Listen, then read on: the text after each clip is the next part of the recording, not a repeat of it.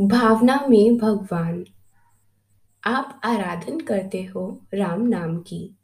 इसमें भावना बनानी चाहिए। देव जो है, वह भावना में रहता है। जिसमें भावना उद्दीप्त की, उसमें भगवान। नाम भावना उद्दीप्त करनी चाहिए। साधक को यह विचार करना चाहिए कि नाम में भगवान की कला प्रकट होती है। और हम नाम की आराधना करते हैं। फिर वह राम हमारे पास है। तो नाम जो स्थापित हुआ है, वह राम ही हुआ। सालिग्राम का क्या आकार है? भावना ही तो है कि सालिग्राम की पूजा, यानी कृष्ण की पूजा। हमारी ऐसी भावना सुनित्य मूर्ति बनाते, पूजा करते और प्रवाहित कर देते। नाम और नामी एक होते हैं।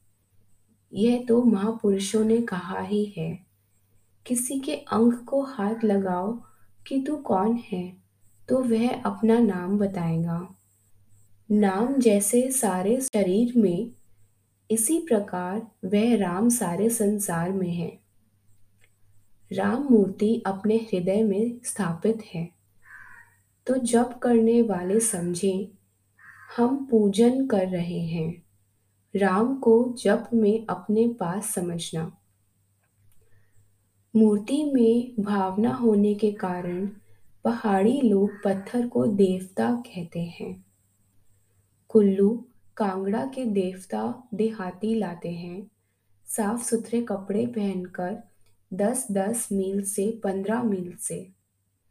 देवता के दर्शन एक बात ऐसे अवसर पर नृत्य भी और गाने भी देवता लकड़ी का बना होता है। उस समय के रिवाज थे, जब गमना गम कम था, एक पत्थर को कौन लाता? ना मूर्ति में देव है, ना पत्थर में है, वह तो भावना में है। पंडित नेहरू जी दूसरी बार अमेरिका गए। टेलीविज़न का इंतज़ाम कर दिया उनके भाषण के प्रसारण के लिए। जब उन्हें बोलने को कहा गया, वहाँ भिन्न भिन्न देशों में रेडियो और टेलीविज़न पर पचास लाख व्यक्तियों ने उनको सुना और देखा। कोई 400 मील दूर और कोई हज़ार मील दूर। तो रूप और शब्द दोनों ब्रॉडकास्ट हुए। शब्द भी आकाश में हज़ारों मील दूर और रूप भी। एक जगह बोलना हुआ, लाख जगह बोलता हुआ दिखाई देता है। रूप देखने में अंतर दिखाई नहीं देता है। यह विज्ञान से इस समय इतनी बात सिद्ध है। भगवान आपके पास ही है, वह दूर नहीं है। यदि यह भावना कभी कभी आ जावे तो इससे बड़ा लाभ होता है। जल होता है तो ही मछली तैरती है। पंछी टहनी पर बैठता है। वनों में जहाँ वृक्ष होते हैं, पर जब उड़ना चाहे तो ऊँचा आकाश है। ऐसे ही परमेश्वर को जितना दूर समझते हो, उतना ही गलत विचार है। उससे झूठ, अहंकार आदि होते हैं।